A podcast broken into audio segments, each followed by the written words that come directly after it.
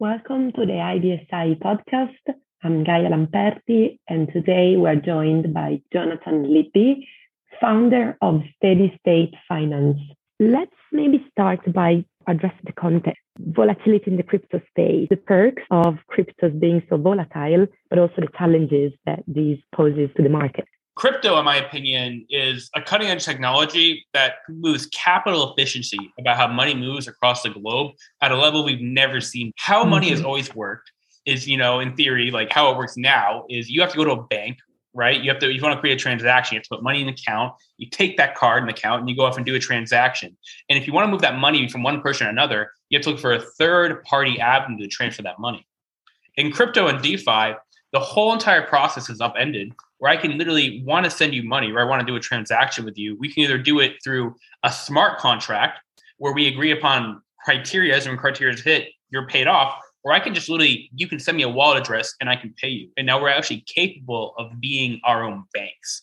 And that's one of the most unique aspects of DeFi and crypto, where anyone in, you know, someone in Africa or Europe can easily connect and do business and work with someone in the US very naturally which is a really powerful concept where we, money moves as such can move at such a fast level because of this new infrastructure that is like you know web 3 or the the new internet that we can just naturally transact value.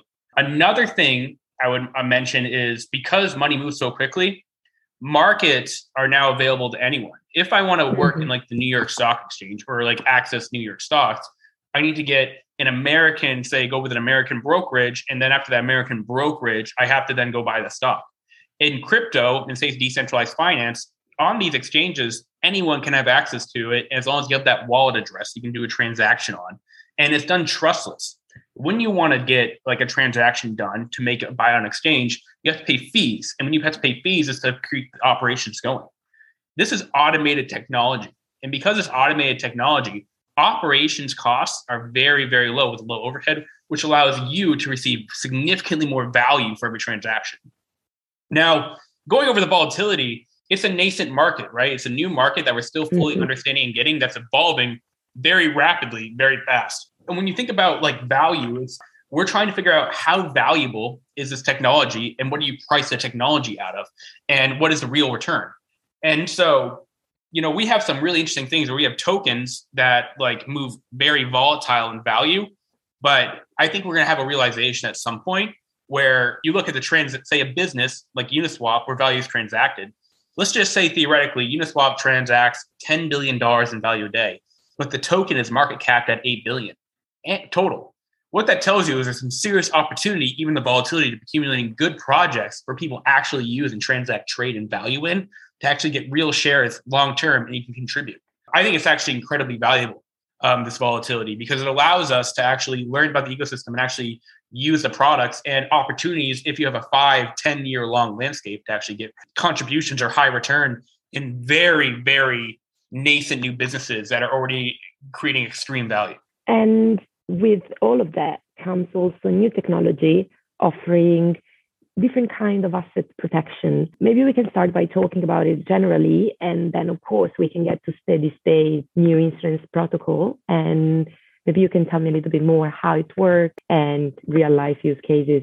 Yeah, for new technologies in DeFi, we're seeing a lot of like old models in finance be reimagined and reinvented, right? Like you think about Uniswap, where it's the ultimate exchange where value is transacted, or Sushi Swap. And in the normal New York Stock Exchange, okay, you pay to contribute value, right, to the New York Stock Exchange. Mm-hmm. And in Sushi, and Uniswap, you're paid for contributing value rather than you pay the business the business pays you for that and and that's like i think what we're seeing is actually the same concept being applied with a new window of shared value return for everyone a great example is a famous dex exchange the second largest i believe called sushi swap where you are paid in the native token of that system for contributing liquidity to the markets and so for what it kind of creates as a market now is you receive value for contributing. The model in DeFi is you receive value for contributing rather than you pay to receive value. So you give value, receive value. And it's the model that we've always seen before in normal models, but DeFi takes it to a new level where contribution and value is shared among a largest group of people. And um, that's kind of like what DeFi really is. And then, really, what DeFi has evolved to on top of that is massive derivation models. When you think about, you know, how we create assets, make assets more efficient, we value an asset and we put like maybe a stock to it or something on top of it to value that asset. A great example are uh, any kind of option or strike price. What crypto and DeFi does is you put create values and some kind of contribution, like a sushi swap or Uniswap, and then people build products on top of this ecosystem and that has a derived value from the underlying. And people to actually build now products on top of other products that are very efficient. And um, that's like really what DeFi is. It's, it's one of the most brilliant derivation models in finance that we've ever seen. And it's taking a lot of old concepts of technology and finance we knew before and creating a shared ecosystem where anyone can contribute value and receive it. And you can make more efficiently use those assets you receive in a way that was never possible. Also, something that got my attention is the focus on the community driven aspects you know the basic of defi as you were saying it's a shared ecosystem yeah so focus on how defi started is originally how the work like the sphere of insurance works right now in defi is there are these protocols right and there it's a community run protocols by daos and how insurance works right now is you have to get insurance if you use one of these DAO ecosystems where you're paid to contribute value and share value. You have to get insurance to your exposure to the business you're using the same business trying to incentivize you to attribute value to them. That is never how insurance has ever worked in history, right? Where you have to get insurance for using a business. Rather, the business often insures themselves as an incentive for you to use it. What we're building at Steady State is one of the first protocol level insurances where the sushi swaps and uniswaps can now get insurance. And that's the high level of what we're doing. What we're planning to do on top of that is the problem with like insurance and DeFi and how these models work is because it's community driven, you have to encourage a community to contribute value, right? To stay capital. Mm-hmm. And the problem in insurance models is you need a lot of capital in a model to contribute value. So, like, if I want insurance, right? Like, take Nexus Mutual, a really brilliant model. If I, you have to incentivize people to contribute models, but value into a pool for people to get insurance. So, if say I'm I'm insuring a pool like a Cream Finance and Cream Finance get hacked, if I contribute value, I lose all my money. What we're looking to do is actually create pools with weighted percent exposure to events. Imagine a pool with 1% exposure to 100 events or 100 DeFi protocols. If I put $100 in there, the maximum loss you're going to be expecting on event is only a maximum of 1% rather than 100% of the asset. Upside, let's say, it's actually going to be a 20% rate of return and 100 DeFi tokens you're naturally accumulating. And we're actually moving capital efficiency to a new level in DeFi in general. We're converting $1 of assets into two, actually, uh, is two main yields. Basically, when you deposit and you want to cut, insure a protocol, right? Or you want to provide capital to insure a protocol, you receive a premium. And we're allowing that premium to be DeFi tokens.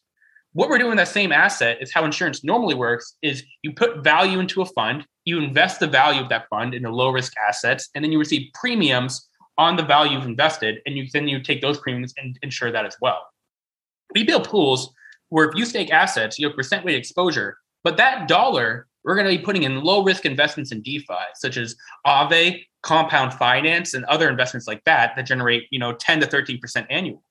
On that same dollar, you'll get maybe a 20% return in 100 DeFi tokens you're naturally accumulating. We convert $1 into two separate yields, um, two separate main yields. And we're pushing even farther, a little more farther than that. Of the DeFi tokens you use, the thing about DeFi tokens is they all have significant value, right? Every token has value. And so when you receive a DeFi token, we'll naturally allow you to stake them on the protocol ecosystem naturally to actually receive value on that. So we turn $1 in DeFi into low risk with percent weighted exposure yields, right? But your yield converts 15% in stables, 20% in DeFi tokens, and 20% again, or 30% again from yielding on yield on those DeFi tokens. We build a really capital efficient model where we attract capital and build really strong low risk treasury tools for protocols and people to use at the same time and tackling a brand new market, which is protecting protocols themselves in DeFi insurance it's a really interesting model of approach we're taking to DeFi and crypto. We're very excited for what we're doing because we believe this is kind of the models you got to build in the future and uh, how you're going to start building really mainstream adoption is DeFi. If I can go to you and say, I can tranche and control your risk and get you 20, 30% on an asset in both equities and stables, you would go for that, I imagine. And and then that's the model we're building. Absolutely. Will these new models create more and more trust in the market and possibly the migration of more institutional capital into decentralized finance? Yep. Institutional capital, I think, is a really important next step for DeFi.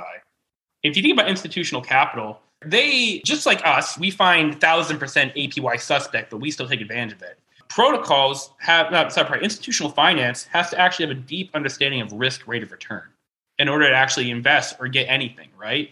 And so, first of all, we're building our own open source public database um, to understand risk in DeFi.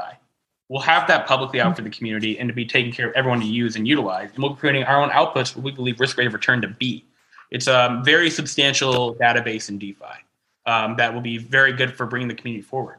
Secondly, people are going to see if you deposit assets, these institutional finances, they can control their risk tolerance by depositing, say, into um, without actually staking the pools, by just depositing to our MMs that grow, we're going to naturally tranche out your risk, okay, into multiple protocols to grow that stablecoin growth, right? Compound finance, maybe Aave, maybe Yearn Finance, maybe all these other different projects. So you actually have tranche weight exposure on that side.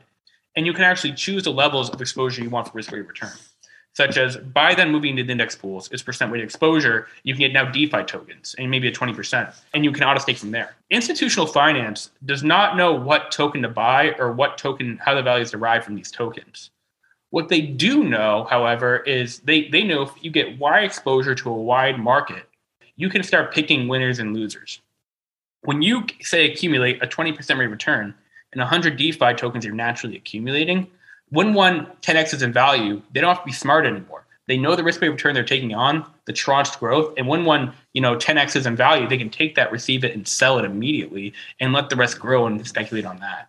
And so what we're doing is actually offering institutions mass DeFi exposure with very controlled downside risk. Lovely. Yeah, so you said you have, I don't know if you can disclose this already, but you have a few partnerships you're going to announce. Can you tell us a bit more about that? Anybody relevant in the space? Well, I can announce the ones we're working with now. Yield.app is someone we've already publicly announced with. Yield.app, we're working very, working very closely with them. We're Yield.app's unique insurance solution. Equify, Equify is another yeah. one. Equi Bank, and we're working, we're one of their DeFi solution, insurance solutions as well. Flourishing Capital and uh, Ovid as well. Um, we have a lot more we're talking with, but you know that are actually way more protocol based, and uh, those are the kind of ones we're we're looking to announce soon or whenever we feel like it's time. And they, all these protocols and companies are building alongside us. So when we launch our models, we will have clients, we will have a lot of value, and um, we'll actually be building really good tools for DeFi. Um, and so yeah, those are some ones I can actually publicly announce with more to come soon. And um, obviously, there's our public announcement with Credmark Credmark is basically trying to frame themselves as the Moody's of DeFi. And they're we're building our risk database alongside them. Chainlink, you know, we're integrating with Chainlink as well. And so we're working very closely with a lot of big partners and we're growing and expanding constantly from there. Brilliant. Thank you for your time. Thank you. Take care.